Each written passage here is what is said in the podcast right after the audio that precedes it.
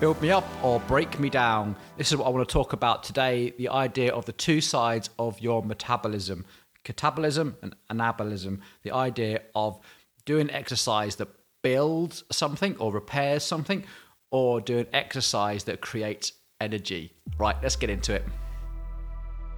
Now, we started talking about this in the last episode that dichotomy between catabolism, the idea of digestion, um, breaking down proteins and fats to create ATP, ATP synthase, whether that's from glycolysis, uh, glyconeogenesis, electron transfer chain. You get the idea. We're just trying to create ATP molecules that will make a muscle fiber twitch. Now, this is in contrast to anabolism, which is you're probably more likely to know through the word of anabolic, from the idea of anabolic steroids, but you kind of get the idea that what we're trying to do with anabolism is to build. And the way that the body builds is to repair something. So we make little tears, little fractures in our body that we then build back stronger. So it's healing and building stronger muscles. And the two things are of vital importance, but they don't play nicely together. We get what is known in coaching as the interference effect. And that is that, in fact, you've probably experienced this. This is if you go out on a long, long bike ride and then you go into the gym and you try and perform your best deadlift, squats, whatever, you can't. And at the same time, as if you've been for a really heavy strength session, you can't ride your bike properly, and therefore you don't get performance gains in either one, but they're both vitally important. So today's podcast is really going to go, well, how do I balance this? How do I make sure I'm still doing my anabolic work and my catabolic work, but we're not getting that interference effect that diminishes the effort that we're putting in to both and actually creates performance gains in both as we go.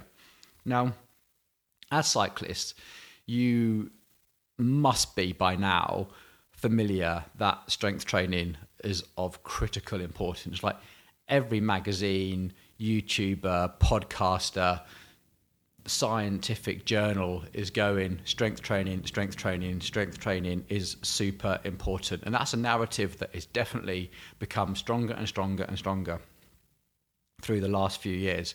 And I'm not going to add to that. I'm just going to go, yes, I totally agree strength training is super important. The older you get, the more important your strength training is.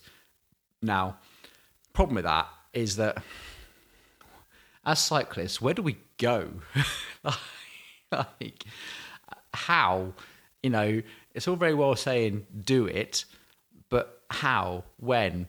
Like, and that's what we're trying to do down here at Mapdeck. Is we've obviously got a gym, we've got some expert coaches attached to a bike studio. You know, we've this is a place where cyclists come out. What we have here is essentially like a football club for cyclists. The fact that you can go, you can hang out, you can go and play a game of football. You can also use the football gym. You can also use the football clubhouse. That's what we've got here. We've got coaches that are both cycling coaches and strength coaches, and will repair your bikes essentially as well.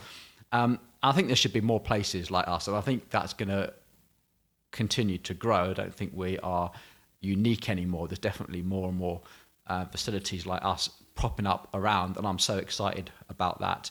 And that just gives cyclists this opportunity to train properly because before now, you know, where would you go for your strength training? You might go to the leisure centre and do like a body pump class. You might go and get shown around how to use some of the machines by a PT. You might even have a personal trainer who might even have some experience of cycling, which would be fantastic. Or uh, you have the option of going to CrossFit, and those two things definitely they don't play well together. You know, if you go to British Cycling or a pro team, and or if you watch the YouTube and Instagram of your favorite cycling athletes, they are in the gym, they are lifting heavy, they are lifting with great form and great technique with a coach by their side. But that's a service that isn't available to most amateur athletes. Even if you get a cycling coach, and we've talked about this before, that cycling coach, generally speaking, has no idea about strength training. They don't know about sets and reps. They don't know how to teach a deadlift so that you don't injure yourself. You know, they know it's important, they know you should do it, but actually prescribing it and guiding you through it is well out of the remit of most cycling coaches. So you kind of left a little bit to your own. Now, I want to cover this a bit today, but um, let's just go back to the the idea of how we might fit this idea of anabolic and catabolic into a training program. And then hopefully you can go to a personal trainer, to your gym with a whole lot more knowledge about what it is you're actually trying to achieve. And hopefully that'll at least get you on the right path. Now, anabolic, this is where we have estrogen, testosterone, insulin, all those growth hormones start to get fired. And we're talking strength training. And I want to make sure that's clear in your mind as to what strength training actually looked like. Because if you on YouTube and you're watching Joe Wicks or something, or you're looking at your, your local CrossFit box and it's like strength training, it's like these big moves where they're throwing head barbells above your head and like dramatically throwing them on the floor. And um, that's not strength training. like, that, that is highly glycolytic, general body preparedness training. It's a totally different thing.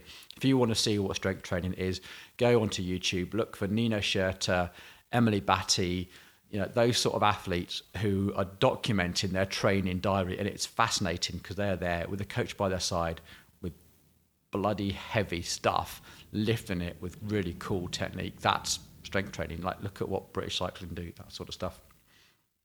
So, be clear in your mind that is what strength training looks like, feels like. It's heavy, short reps, and it's intense.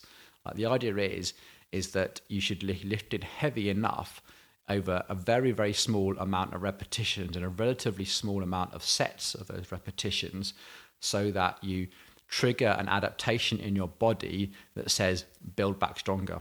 Whether that's bone density, whether that's strength, you know, it's going to come back and go, I want more force production, I want stronger bones. That's what we're trying to trying to do. So that intense effort in part of a cycling program needs to go under the intense side of your cycling training. This is where we've been talking about that polarized idea between 20% high intensity, 80% low intensity.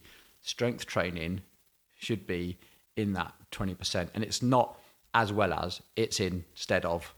And that means that, yeah, if you're doing six to 10 hours and you're doing some of your intensity on the turbo trainer, get off the turbo trainer, get in front of a barbell and start lifting, which means that for the off season, when many of us are on a turbo trainer, that probably means that you're spending more time in front of a barbell than you are on a turbo trainer on Zwift or whatever.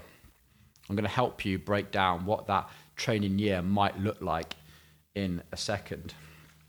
But for now, just get your head around the paradox that is if you don't do it, then you are just going to go backwards. You know, as you get older, as you mature, you will lose your fast twitch muscles.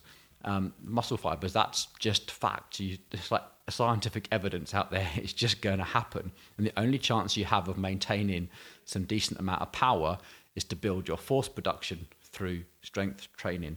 If you don't use it, you lose it. It's as simple as that. So it is a losing battle. We are fighting a losing battle as we get older.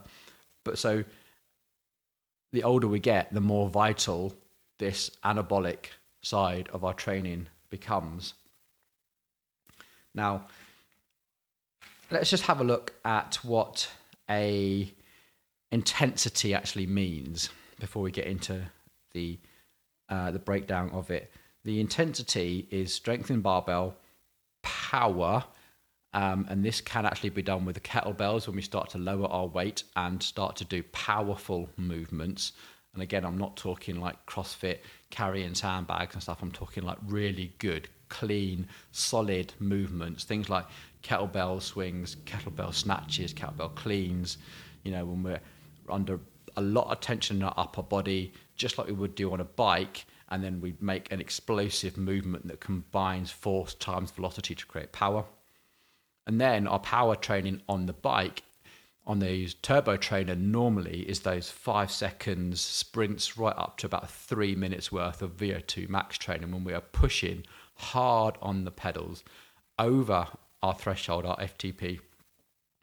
Um, and that's part of that big power acquisition. Or maybe, in certain types of riders, it could be five minutes to 20 minutes, which is much more around our threshold. That's intensity training. The volume part of our training then the catabolic training if you like is the remaining 80% where we're doing rides under our aerobic capacity. Easy easy easy exercise. Long slow endurance zone 2 call it what you want. So we've got the idea of building up or breaking down you know and that's all that is that we're trying to do.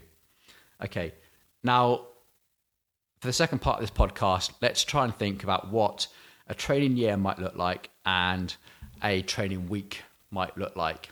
Now, I think I want to break this down into four sections. I'm just going to think about a six hour week at the moment. So, six hours is like the classic time crunch cyclist. What the minimum amount of training really to be called uh, an athlete, I guess. Um, more than that, fantastic. Six hours is definitely uh, someone that's fit and doing pretty well for themselves, but definitely got other life commitments and stuff. So you can scale this up if you're doing 10, 15 hours a week, 20 hours a week, great. You can generally scale up the idea, but just is just to use six hours to illustrate a point, really. Now, I like to think um, in terms of build phases and sort of sustained phases um, rather than using the traditional language. So normally you would have like um, base phase, build phase, peak phase, which is great if you are an athlete that's got multiple races of a similar type throughout the season and you're trying to periodize your training. For most people, I would say there is normally definitely a base training phase. Um, there's definitely a build phase, but then there's a, just a, what I'd call like a doing phase, and that is through this normally through the summer when you've just got lots of things going on. It might be a race one week, a ride with your mates, a club run, an event, a sportive, you know, just lots of stuff. Just enjoying the summer season of being fit.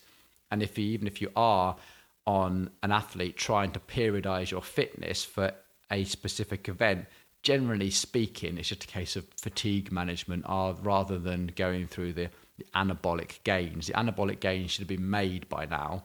Now we're just talking about keeping the body fit, healthy, and on form and fresh for actual eventing. Now, so with that in mind, let's think about our off season first of all. Now, for most of us, we start thinking about the following year about November, depending on whether you're a cyclocross racer. But just imagine for now, November is when we start thinking about it. That's when you're probably thinking, oh, I'm going to get the turbo trainer out again, or I'm going to start heading down to the gym again. The nights start drawing in and things get a bit colder. So, November, December, January, off season, this is the time where we can start really thinking about our strength training. And we don't need to worry too much about any sort of performance on the bike. This is just build, build, build, build. This is most people call it base, but this is where we're building the foundations. The base, if you like, is that foundation, and the foundation of all sport is strength.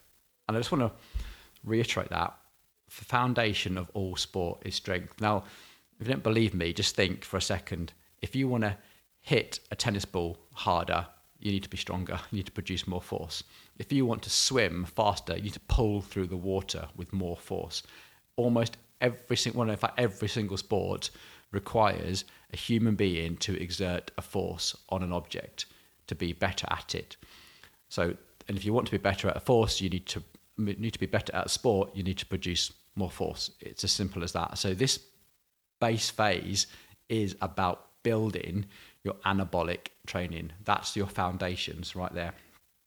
So this is about 90 minutes worth of strength work in a six hour week and about 10 minutes worth, 10 minutes worth of high intensity cycling. That is literally on the turbo trainer for about 40 minutes, nearly all at super, super easy intensity with just a few sprint intervals just to keep those legs turning and that, that high power stuff going. But majority of your training is actually in front of a barbell, lifting heavy and building force production, which means about 260 minutes of that is a really, really easy activity. And at this time of the year, it really doesn't matter what that activity is. It could be walking, it could be very, very easy riding, you know, gravel biking or whatever. Um, could just be going for a jog, dog walking, all that sort of stuff. It all counts. Just need to elevate your heart rate to the point where it's roughly around that zone two level. And brisk walking at that time of year when the roads are icy, you know, the weather's can be really, really changeable. Just chill. You don't need to be doing the cycling hours at that point. You need to be doing hours of elevated heart rate, not just sitting on the sofa. Excuse me, but they can be anything. That's all fine. Now, when we come out of this phase, I like to call it the specificity phase. This is now when we go, okay, I've got a good, strong body able to produce in force my catabolic system has been producing energy. Now I need to think about what it is I want to do with that, and specificity becomes more important. Now, this is when we go, are you going to be doing short crit races? Are you going to be doing long sportives? And we can now start changing our training to try and suit that. This is where we start reducing the amount of strength training that we're doing um, knowing that we've already built it up to a pretty good level through those last three to four months.